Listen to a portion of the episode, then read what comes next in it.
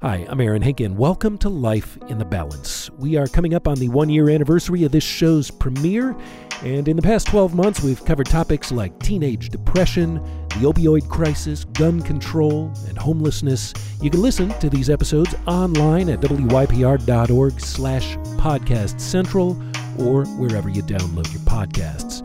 Our conversations on this show have been inspired by and in service to the people behind policy issues, the people whose lives hang in the balance, you might say. Today, we are revisiting our very first episode, an episode featuring a young man named Danny Miller. There are more than 22,000 people incarcerated in the state of Maryland. Almost 8,000 of those people are from Baltimore City. Until six years ago, Danny Miller was one of them. Our program today is dedicated to Danny's story. We're going to start that story back when he was a teenager, when something happened that turned his life upside down. I mean, be honest, I, I kind of grew up kind of rough for real. And pretty much like my only friend I hung with was my brother, that's it. I was 14, he was 16. He was murdered. Yeah, he got shot in his back two times. Uh, it's pretty much we're dealing with selling drugs it was kind of like a little turf war going on. He wasn't a target, to be honest, but she, like they were shooting at somebody else, but he was there, and he so happened to get hit. But the guy they wanted to shoot only got shot in his hand, and my brother got shot in his back twice. Then he ended up dying, like a couple hours later. So like once that happened, a lot of things changed. Like far as my my focus. Before that, I went to school a lot I never saw a bad grade. I rarely got in fights. You know, I always stayed to myself. Like once I had my stop going to school, started being in the street a lot more, selling drugs and hang with the wrong crowd, and and once that started happening, I just started experiencing going to juvenile facilities. And from there, went to jail, and from jail, went to prison. I mean, it, it pretty much shaped the mood, everything that's going on today. I had a homeboy. And, I mean, it sounds crazy though, cause he was my best friend for real. Like we just we just started bumping heads. I mean, like it was it's same petty, like girls. Like, I had a girlfriend, and like she's always come to me like, man, you did this, you did that. And she kept knowing everything that I did, and kind of find out it was him going back telling him everything, just telling everything after that, every little thing he did, I bottled it up. Instead of it out, I just kept like, just like holding it, holding it, holding it. And then one day was on his birthday. I had a girl with me, he had a girl with him. And I was like, man, I'm gonna get rid of them, my girlfriend, get rid of yours. We gonna hang out together without the girls. So I ended up getting rid of my girlfriend. But he, he still had his girl with him. So I'm like, man, look, man, you got her with you. I ain't I don't wanna hang with you. It was something so small like that. And we got into a big argument. We got into a little fight. It wasn't nothing big. We always fought and shook hands right after we finished fighting. But this particular day, you know, we was drinking a little bit. And he just kept on calling me the B word. Like, man, you. And I was like, man, call me another one. And he called me another one. And we started fighting. I had a knife on me. And I just swung it. You know, I ain't aiming on nothing. I just swung the knife. And I walked off like it it ain't really hit me. And then somebody like, man, he died. So once they said he died, that's when it hit me. Was to be in his house every day. I called his mother, mother, you know. Yeah. And you know, he died. Something so small like that. Like we wasn't no, it wasn't we wasn't enemies. It wasn't no nothing. We just just had a normal fight that we always have. We was drinking and I had a knife on me, and I don't, and I, I don't, I don't know why I did it, but I did it. Danny Miller sharing the story of a fight that turned into a murder, a murder that would land him behind bars. We're going to hear more of Danny's story as this hour progresses. He'll tell us about those years he spent in prison, and he'll tell us about what life has been like since he got out. This is Life in the Balance. I'm Aaron Henkin, and listening to Danny's story along with us is Karl Alexander. He is founder and director of the Thurgood Marshall Alliance. Uh, that is a group that provides technical support to schools in Baltimore that are committed to socioeconomic and racial diversity. He's also the John Dewey Professor Emeritus of Sociology, having retired from Johns Hopkins University back in 2014. For 25 years, Mr. Alexander followed the lives of 790 kids growing up in Baltimore neighborhoods. A lot of them ended up in prison. Mr. Alexander turned those years of study into a book. It's called The Long Shadow Family Background, Disadvantaged Urban Youth, and the Transition to Adulthood. And Mr. Alexander, thank you for being with us. Well, thank you for having me.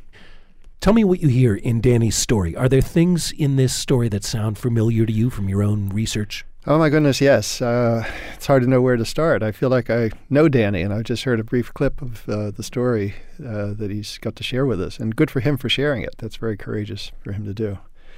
You mentioned the book, The Long Shadow, and there are many Dannys covered in that book. Um, what comes immediately to mind is a is a little story that's included to illustrate the challenges that many of these young people face as they as they grow up in difficult circumstances, much like Danny's. Uh, in the book, we refer to this fellow as Chris, also African American. Uh, he also witnessed his brother being killed in their house when the house was invaded by thugs over a drug deal that went bad.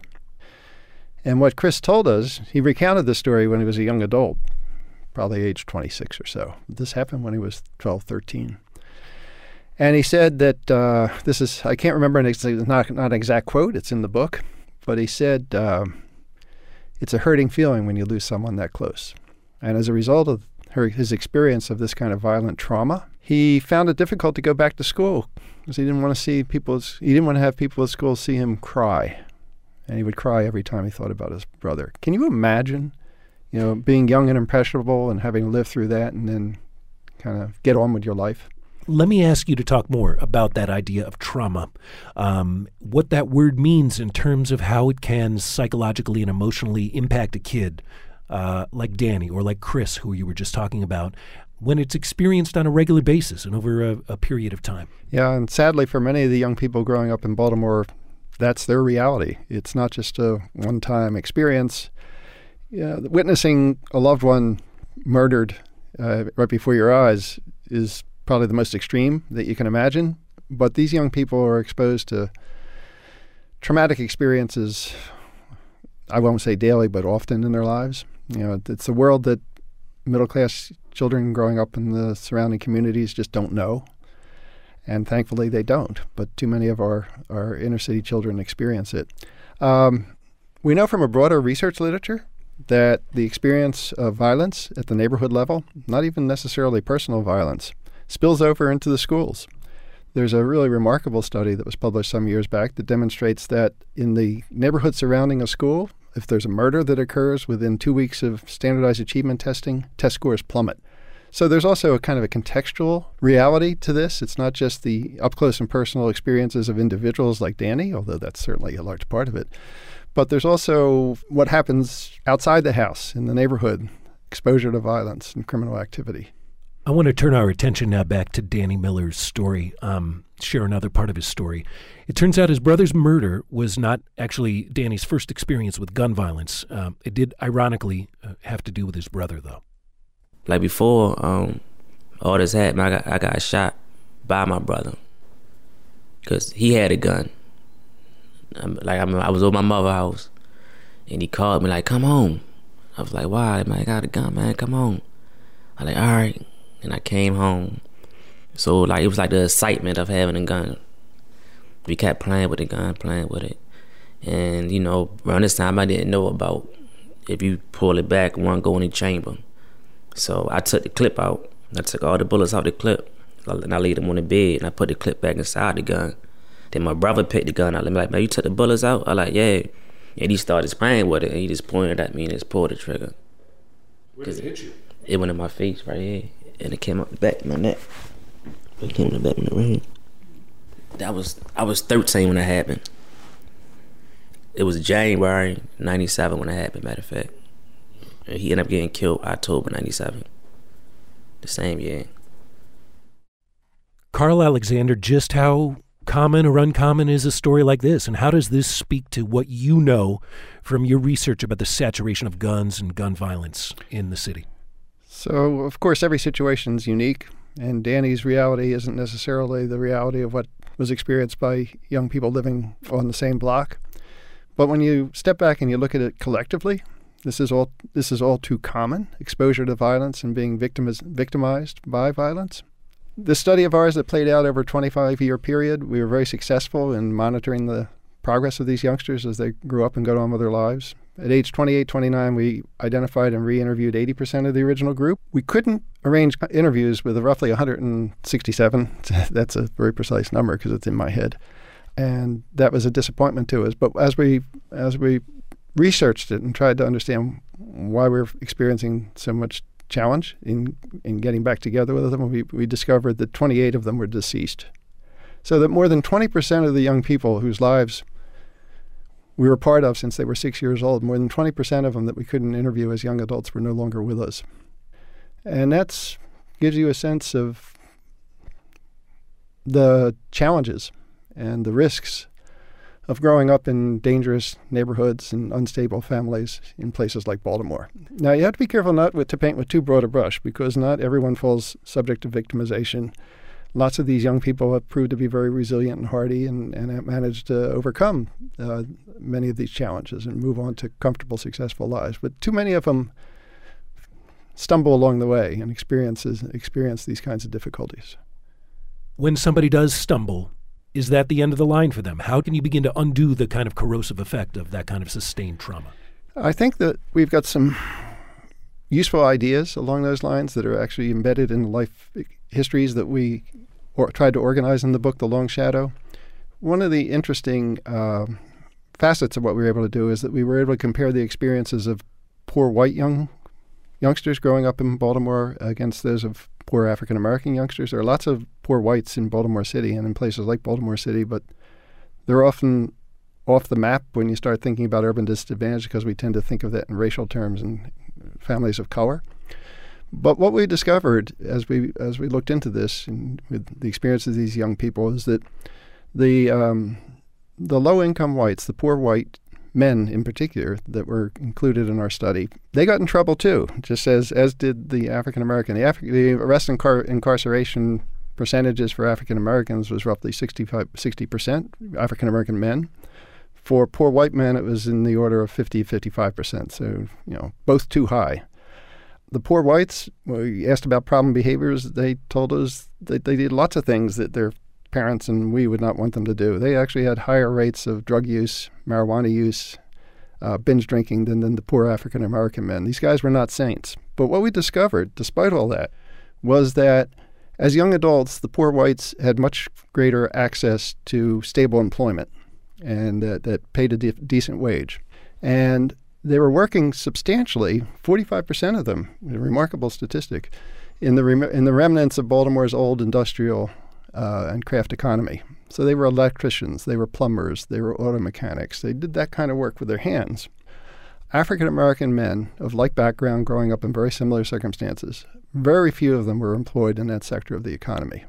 And so these guys, the white guys, were actually well positioned to live a comfortable life and to follow a path that would keep them out of trouble, whereas African American men didn't have those opportunities. Uh, in the book, we talk about two success narratives. Doing well in school is the way to move up. And uh, of course, you know, middle class parents hold that out for their children, as do low income parents. But only about 4% of the low income folks that were included in our study completed college. And so not many of them were follow, able to follow that path. The alternative is to find good, steady employment that pays well and allows you to live comfortably and support a family. And that's where we saw these huge racial disparities, uh, which favored working class whites over working class African Americans. And I think the lesson in that is to help expand employment opportunities for poor blacks to allow them to kind of get on with their lives and, and recover from how they might have stumbled along the way. I mean, so these lower income whites, as young young people, uh, did a lot of things that could have followed them for the rest of their lives, but they were able to get beyond it because they were given an opportunity to get a decent job. And And these employment opportunities opened up early. We think it's a story about social networks and social isolation. So a lot of these young white men, while they were in high school, they were helping out an uncle, a neighbor, someone from the church, getting good work experience, someone who would who would vouch for them when they went off and looked for a job, and they were building up a skill set. African American men didn't have access to those social resources. And so when the time came to try to get back on track after spending a, you know, after maybe being locked up for a while, African American men didn't have any place to go. The young white men did, and that made a terrific, tremendous difference in their opportunities and well-being as young adults. So I think starting early, sure, and there are things we can do to help young men like Danny get a second chance, and most of them, and probably Danny as well, are eager to have a second chance and to be able to take advantage of those opportunities. We need to help open some doors for them because the people who care most about them and are closest to them don't have the wherewithal to do that for their children and for their family. And so, someone, if we care about them, somehow, some way, we have to step in and help open those doors. Karl Alexander is a professor emeritus of sociology at Johns Hopkins University and author of The Long Shadow Family Background, Disadvantaged Urban Youth, and the Transition to Adulthood. And uh, Karl Alexander, thank you for your perspective. It's my pleasure. I'm Aaron Henkin, and you're listening to Life in the Balance. Coming up, the next chapter of Danny Miller's story his struggle to keep sane in the face of a 30 year prison sentence. We'll also be joined by a local business owner who makes it a point to hire former inmates because he's one himself. We'll be right back.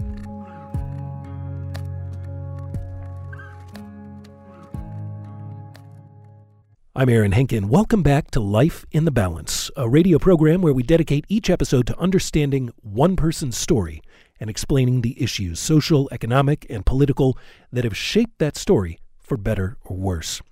This hour, that story belongs to Danny Miller. Danny grew up in Baltimore, as we heard in the last segment of our program, in a neighborhood saturated with drugs and guns. He was accidentally shot by his brother when he was 13, and later that same year, he witnessed that same brother get murdered by crossfire in a drug related shooting. We heard Danny tell about the emotional toll his brother's murder took on him, and about how when he was 17, he ended up getting into a drunken fight with a friend, a petty fight, but one that escalated fast.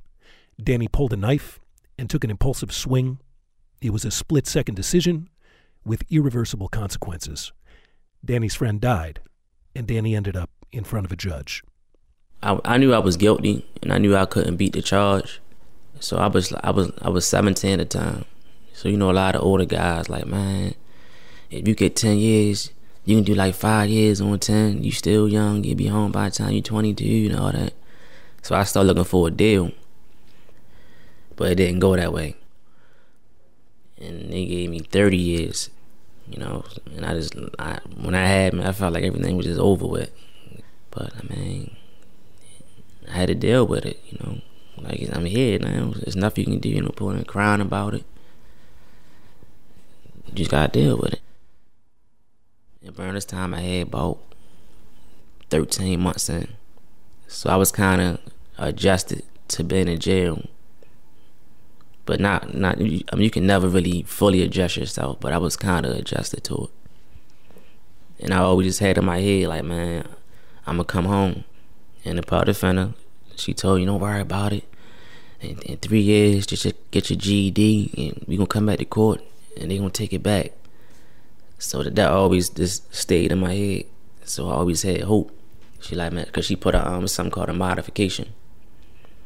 But I ended up going with my modification, and they denied it. So that's when the reality really hit me. Like, man, you gotta do this time.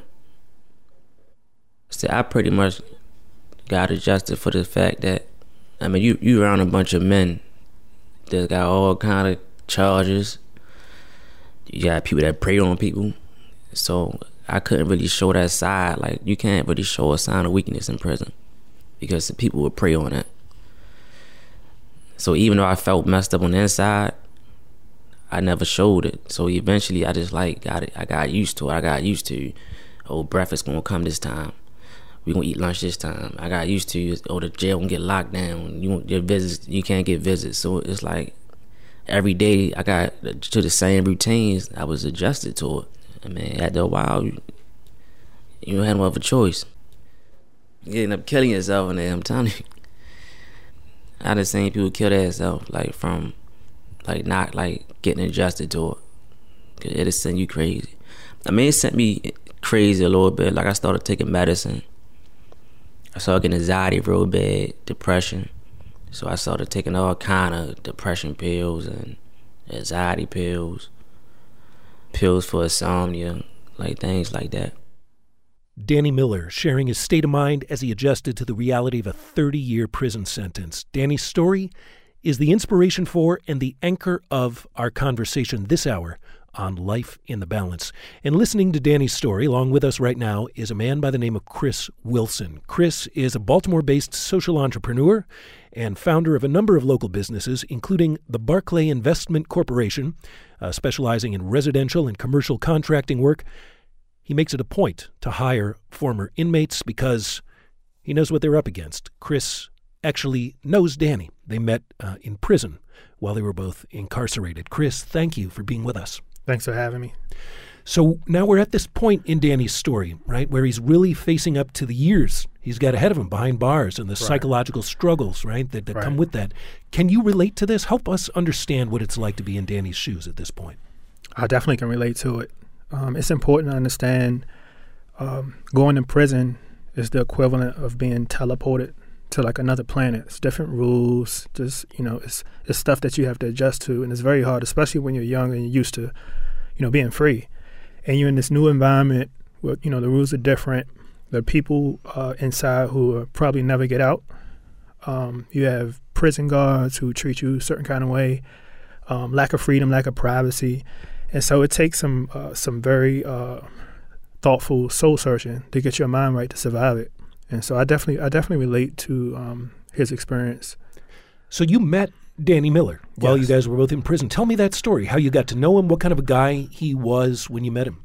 I think that at the point when I met Danny, I was already in prison, perhaps for about seven to eight years. He came in. I was a little older than Danny. Um, came in pretty quiet, and at this point in my incarceration, I had become a mentor. I had discovered after um, one or two years in prison that my path to um, rehabilitate myself was through education. And so I was going to school. I got my high school diploma, I got my college degree, and I started mentoring. And I realized that, you know, education is, is a valuable tool, especially for young people when they come into prison. It's like focus on your education. Um, it just changes you mentally. And so I noticed Danny, a person real quiet, stayed to himself, and he had very good work ethic. He would get up in the morning would work and so we just became friends and we would just talk and, and share ideas and just we just stay friends for a while. I think we we spent probably about um, maybe six to seven years together in, prison. Chris, tell me a little bit more about your own story, your sentence, your years behind bars, and a little bit more about that um, work you did in approaching the years that you had to serve and how you made the most of them. Right. Well, like Danny, uh, my charge actually happened like in a split second. You know, I was 17 uh, when I caught my charge. Some older guys were following me. They surrounded me, threatening me, um, and I just overreacted. At the, at the, time, I was losing a lot of friends to gun violence. Um, I'd seen a lot of stuff, um, a lot of gun violence, and lost a lot of people growing up. And so I overreacted and pulled my um, pulled my weapon that I was carrying at the time, and I ended up taking a person's life. Unlike Danny, I was sentenced to natural life in prison.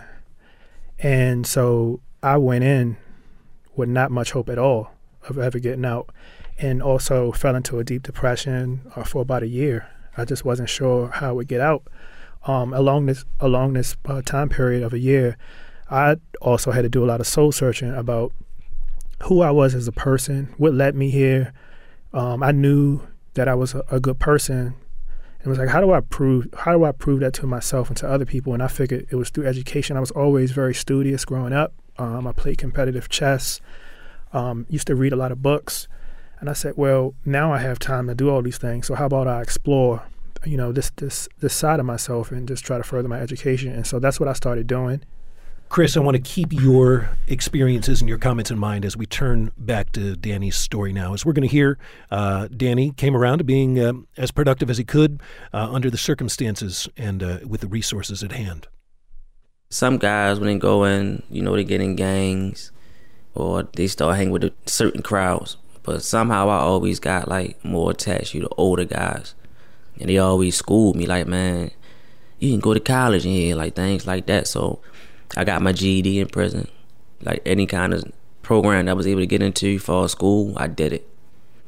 I got two trades. I took horticulture. I took um, sheet metal. I took computer repair, but I didn't pass the certification. And I took fiber optic cabling, but I didn't pass the certification. Um, I did college. I got 18 credits because they had like a program with Anne Arundel Community College. I got 18 credits, but I didn't finish that. I didn't finish. But I always like utilize all the good programs, like whatever they had, like um, anger management, life skills, NA, AA, victims impact. Just whatever program they had, I, I just did it because it also helped you get past the time, help you get off the tier, help you get with yourself a little bit, but at the same time you learn. I had a lot of hope, you know, because I was in contact with, with certain other guys that got released and you know, I asked him like, man, how was it to get to get a job? Which how you do that? Like I asked questions. So I was kind of, I had a lot of hope before I came home. You know, I had I, I was dealing with this female. I met her while I was there at the jail. She was a she was a dental assistant. So I already knew that when I get out, I got a stable spot to, to live, and she was a good girl. Wait, wait a second. I got I got to interrupt you here. You met, you met the girl. She was a dental assistant, like while you were incarcerated. Yeah. Yeah. So she came and worked on guys' teeth. Yeah, and you guys hit it off. Yeah, she, yeah, she was the um, dental assistant. So, yeah. I mean, they still regular people. You know, they don't they don't like somebody. I mean, but if I was a dental assistant, I had got a job. I was a sanitation guy up there um, at infirmary. So every day I went there to clean the floors and get their trash and we just always had little small talk, like "How you doing today?" It, it started from that. But I was quiet. I was I was real quiet, and she and she like, man, um, I was different from everybody. You're tuned to Life in the Balance. I'm Aaron Henkin. We're listening to Danny Miller's story this hour, and here with me in studio is Chris Wilson. Chris is a Baltimore based social entrepreneur and founder of uh, a number of local businesses. Chris makes it a point to hire former inmates because he is one himself. He met Danny while they were incarcerated. And Chris, we just heard Danny talking about um, how he made use of the work and educational opportunities that were available in prison. We heard him tell this improbable story of meeting a girl, a sweetheart that he hit it off with. And, you know, as he gets closer to his release date, we hear this word hope from him over and over. Help put us inside the mind of a guy who's coming up on that release date and seeing the light at the end of the tunnel. How real is that feeling of hope and how realistic is it? Well, hope is, is definitely very, very important, especially for folks serving time. Being in prison kind of keeps you like in a holding pattern and, and people in the outside world, like things are just evolving, technology, and it's important to stay up on things that's going going on in the outside world but you also have to make use of the um, resources in school and, and therapy and stuff that's available on the inside so that you're prepared to go out. Um, but the hope is, is definitely important because we often hear the stories about how easy it is for people to come back to prison, the recidivism rate, definitely how hard it is to find a job. Um, we see gun violence, drugs, everything on the news every day. So we know what we're going back into, and everyone says they don't want to come back to prison, but the key is how do you equip yourself and educate yourself in a way where you won't come back? And so we're always very like anxious about that experience coming out. I mean, I was I was anxious myself. It's scary actually. In a little bit, we are going to hear Danny talk about how things have gone for him since he's been released, and uh, the reality is it's been a bumpy road you were a mentor to mm-hmm. Danny when you guys were in prison. Yes. I know for a fact that you remain a mentor to him. Um, right. Let me ask you what kind of advice you give to Danny these days uh, and other guys that are in his shoes for creating a stable life, a purposeful life after incarceration. So I give Danny a lot of advice on a, on a, on a bunch of things, but one of the things I emphasize to him every single time I'm around him is that he has to surround himself with good people. Now, the, the neighborhood that Danny lives in is a tough neighborhood. So it's one of the toughest neighborhoods in Baltimore City, Um, you know, people deal drugs right in front of his building on his stoop. Like you can't avoid it in this neighborhood.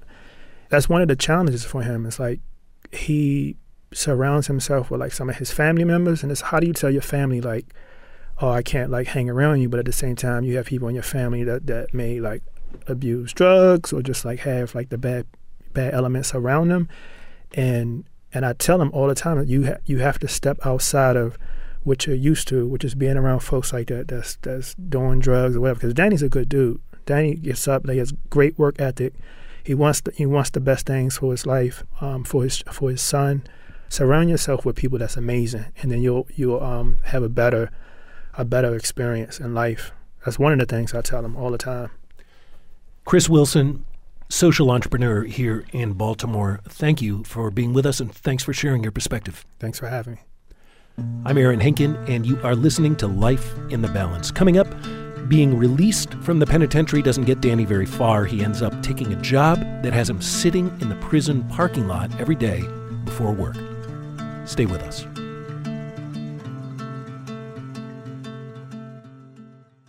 I'm Aaron Henkin. This is Life in the Balance. And on the program today, we've been following the story of Danny Miller.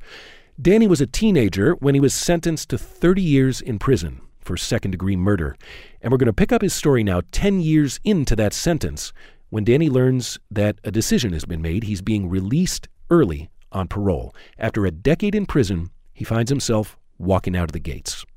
I mean, it felt unreal and all that. Like, when I walked out that prison gate, it felt unreal. I went straight to the check cashing store because I started saving my money. Like my last 18 months, whenever I got money orders, I saved them. I saved them. I didn't spend it. Cause so when I came home, I came home to like almost three thousand dollars. But when you get out, they give you um a five hundred dollar check. They give you fifty dollars cash. It's your own money though that you um, accumulate while you in there. If you save money, I was I started saving my money. But everybody get fifty dollars before you, when you get out. Everybody get that. So I got fifty dollars cash, and they gave me a five hundred dollar check, and the rest get mailed to you. You know, go through the state. So I went straight to the check cashing store, like going to see a few family members, and then the very next they put me on the um on GPS. So I had a curfew from seven to seven. I had a little bracelet on on my leg, so it was like certain certain. I still was like under their control because of the GPS thing. Like if you it it it tell them exactly where you at. So I had to stay away from certain neighborhoods. So I pretty much I just I stay in the house a lot. And I was just looking for a job the whole time. Like I ain't I didn't come and just like yeah I'm a, like, I ain't like party or nothing. I just came home and, and really just chilled out. I was my main focus was like I want a, a, a good job and just and just build from there, you know. Like I ain't come home and run to the street or ran to my old friends. Like nobody even knew I was home it felt funny. Like I can get up now, open the refrigerator up. It, just felt funny. Using the toilet and you can shut the door and put the toilet seat down. Everything. I was like, I felt amazed by like, yeah, everything. I mean, to be honest with you, I got a lot of interviews, and I think it's, I think because of my name, Danny Miller. My name. I'm, I'm, it's, it's like a white name. I'm telling the truth, right? Because I got a lot of interviews. Like whenever I put an application in, I got interviews, but once I got there, I'm gonna call you back. And I, I never got the job or like that background. That's serious. Like whenever they did a background check on me, that was it. I mean, I, I went to parole and probation one day, and this guy he was complaining like, "Man, I hate my job."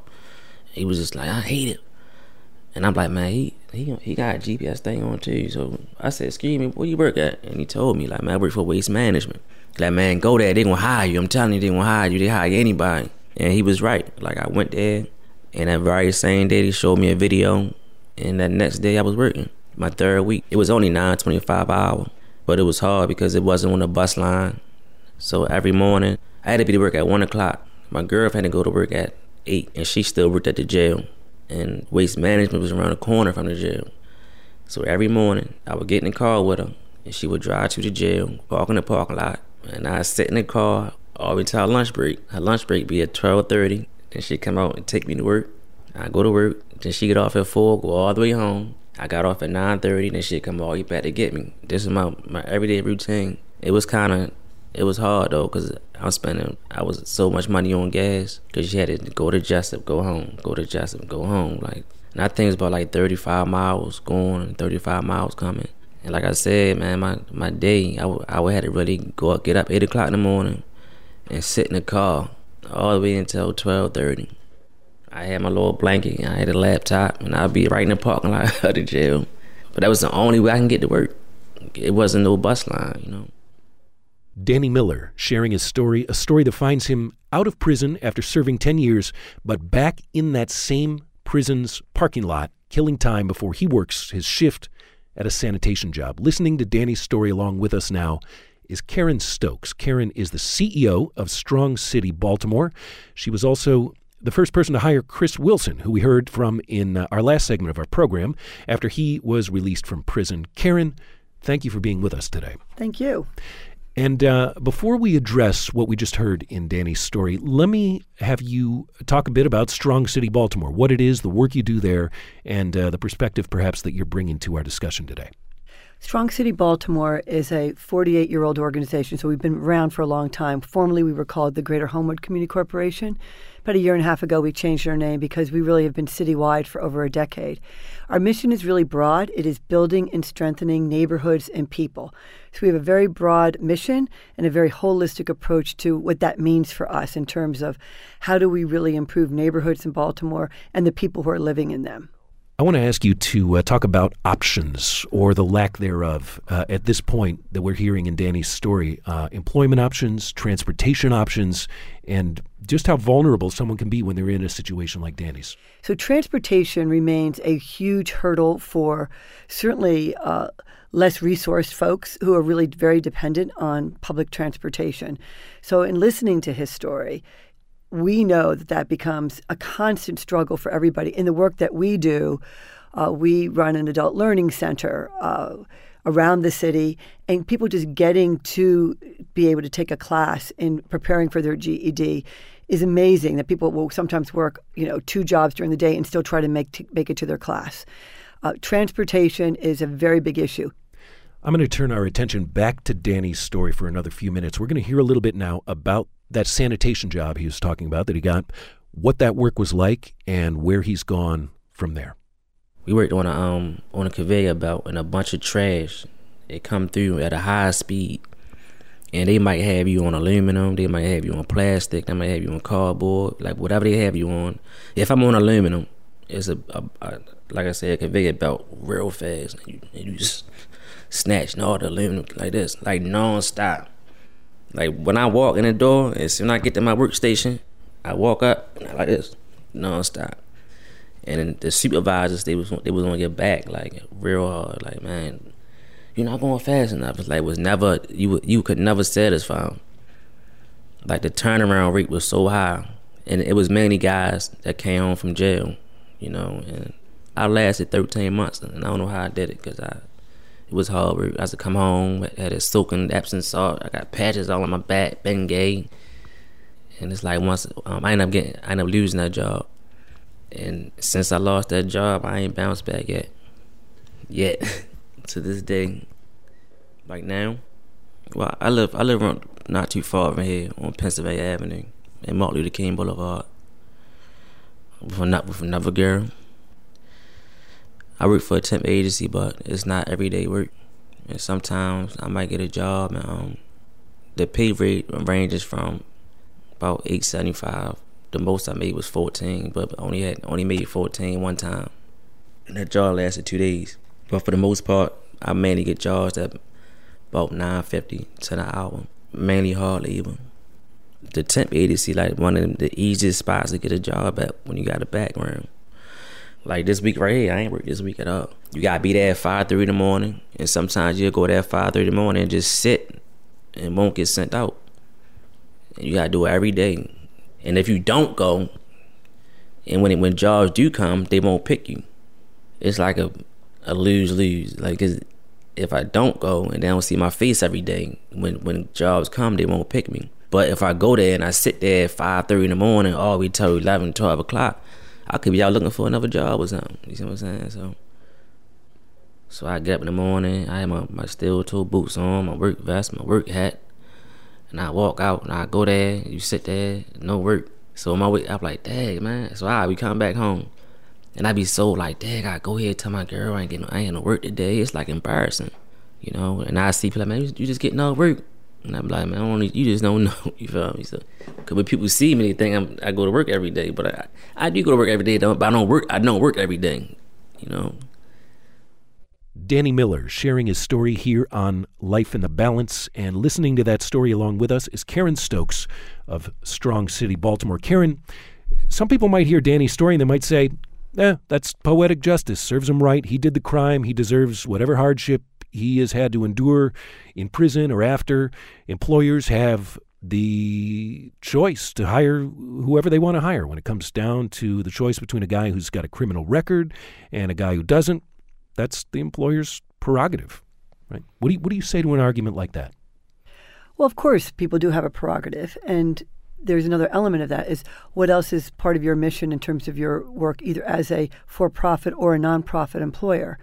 And I think there's an element here of yeah, people do the time, and then it's done. And how do we? Because it's, it's in society's best interest, in our city's best interest, if we can find a way of of when people are returning citizens that they are in fact returning to a community that is going to give them a second chance. You talk the talk. You also walk the walk. Uh, I mentioned before you hired uh, the guest we heard in our last segment, Chris. Uh, talk about Chris. Talk about uh, meeting him and your decision to hire him. Well, the interesting thing about Chris is sort of how we do work in Baltimore. So I had a job opening, um, and it was for a work for somebody to do some community organizing and workforce, connecting in the community in the Barclay neighborhood. And I really wanted somebody from the community. So being a good Baltimorean, what do I do? I call people I know and say, who do you have? So I called um, the University of Baltimore, the Community Studies uh, Department, and there's a woman there named a Professor Betsy Nix, who I knew well, and I said, Betsy, who's your rising star at UB? And she said, Well, there's this guy who's taking classes here. He's great. His name is Chris Wilson. Maybe you want to interview him. And I said, sure, that's great. And then she was very cautious. She says, well, you should know he's done a little bit, t- he's done some time. And I said, perfect. I actually, it would probably be better for me to have someone with that experience who's going to be working in this neighborhood with folks who we're trying to really connect to. Now, I said that in a very cavalier way. Sure, perfect. Not really knowing anything about Chris or even knowing what kind of time did he serve. So in some ways, perhaps I was a little naive to begin with, but I also understood that we as an organization have an obligation. The people in our neighborhoods that are there who are looking for jobs and they see buildings coming up on, say, Greenmount Avenue and 23rd Street, they are showing up at worksite saying, I need a job. So for me, it was in our self interest as an organization to have a person out there talking to f- people. Because what we were trying to do is getting people out of the drug trade and into some kind of work situation. So that was h- how I was introduced to Chris to begin with. Talk to me about networks and about mm-hmm. that part, that link in the chain, how you find your way, found your way to him. I mean, what, it seems to me one of the differences between Chris, who you hired, and Danny, who's going through the struggles he's going through, it has to do with a network of social and professional contacts. Absolutely. And I think that is something we need to get, we need to figure out in Baltimore is like, how do we create that network? When you go to prison, um, particularly if you've served a long period of time or if, or if you've done two offenses in there, when you come out, your family is not even necessarily available to you. And some of the friends that you had may not be the people you want to associate with. How do we, in fact, create a network, a mentoring network? And and I think it has to be a network because I think it's too much in some ways to ask an individual to be the mentor for someone coming out of prison. And why is that? Because there are so many things this person needs. They need housing. They need to figure out how to negotiate the medical, the healthcare system. They need to figure out how to even get those construction boots that he talks about. Like, how do you even dress for work? You need someone who might if you're a woman or even a man you might need to deal with daycare. So what we really what i think is important is if we could create small networks of people individuals around to surround somebody a returning citizen we might be able to help them get where they need to go. Chris had that network. Chris is a very charismatic well educated he educated himself um, when he was in prison. He came out and he was on fire to like make you know, change his life. And people at University of Baltimore recognize that. So I connected to them. Once Chris was in my orbit and in my organization, I now am invested in him. I want him to be a success. So, therefore, whatever it's going to take for me to help Chris be successful, he started out part time. He was very clear to me I need health care. So, the moment I could hire him full time so I can get him on to get benefits, I did that. So, that first foot in the door is really important. Karen Stokes from Strong City, Baltimore, talking about uh, networking, among other things.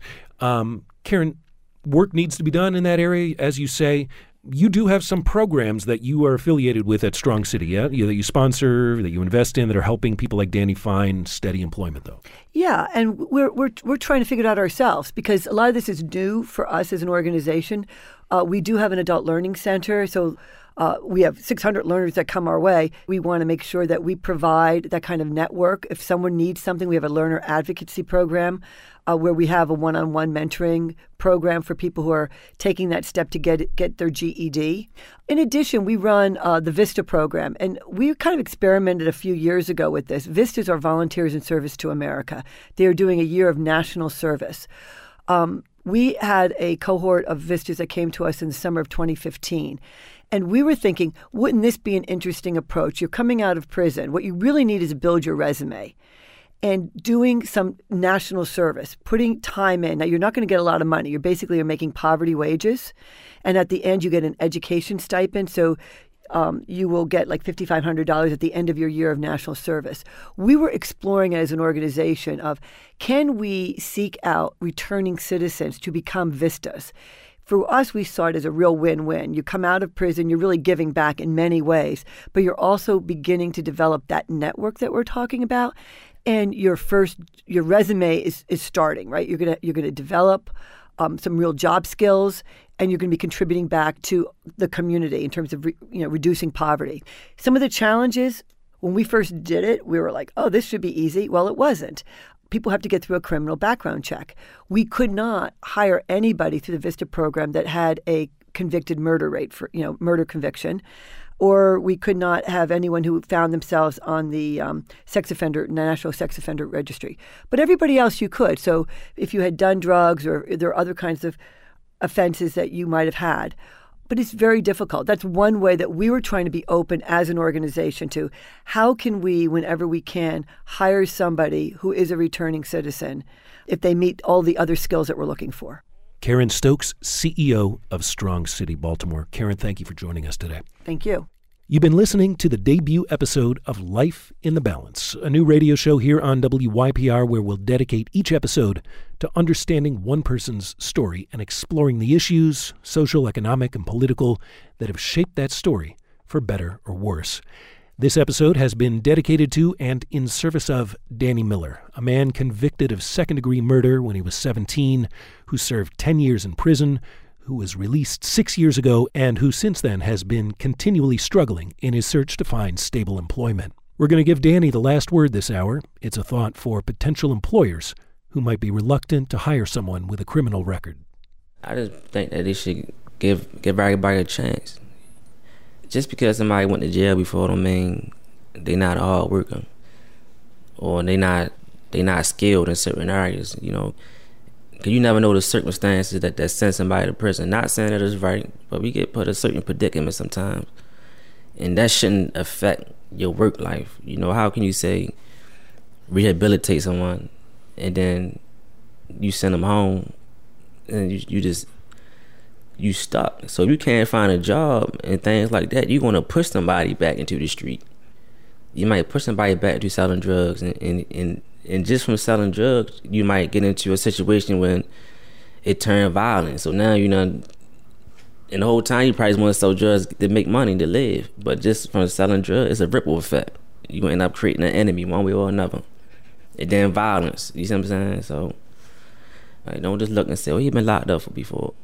Just give people a chance. Life in the Balance is an original production of WYPR. The show is produced and edited by Katie Marquette. Our theme music comes to us from Wendell Patrick. You can listen back to this episode at wypr.org slash life in the balance. And you can reach us with your thoughts and questions at lifeinthebalance at wypr.org. For 881 WYPR, your NPR news station, I'm Aaron Henkin. Thanks for listening.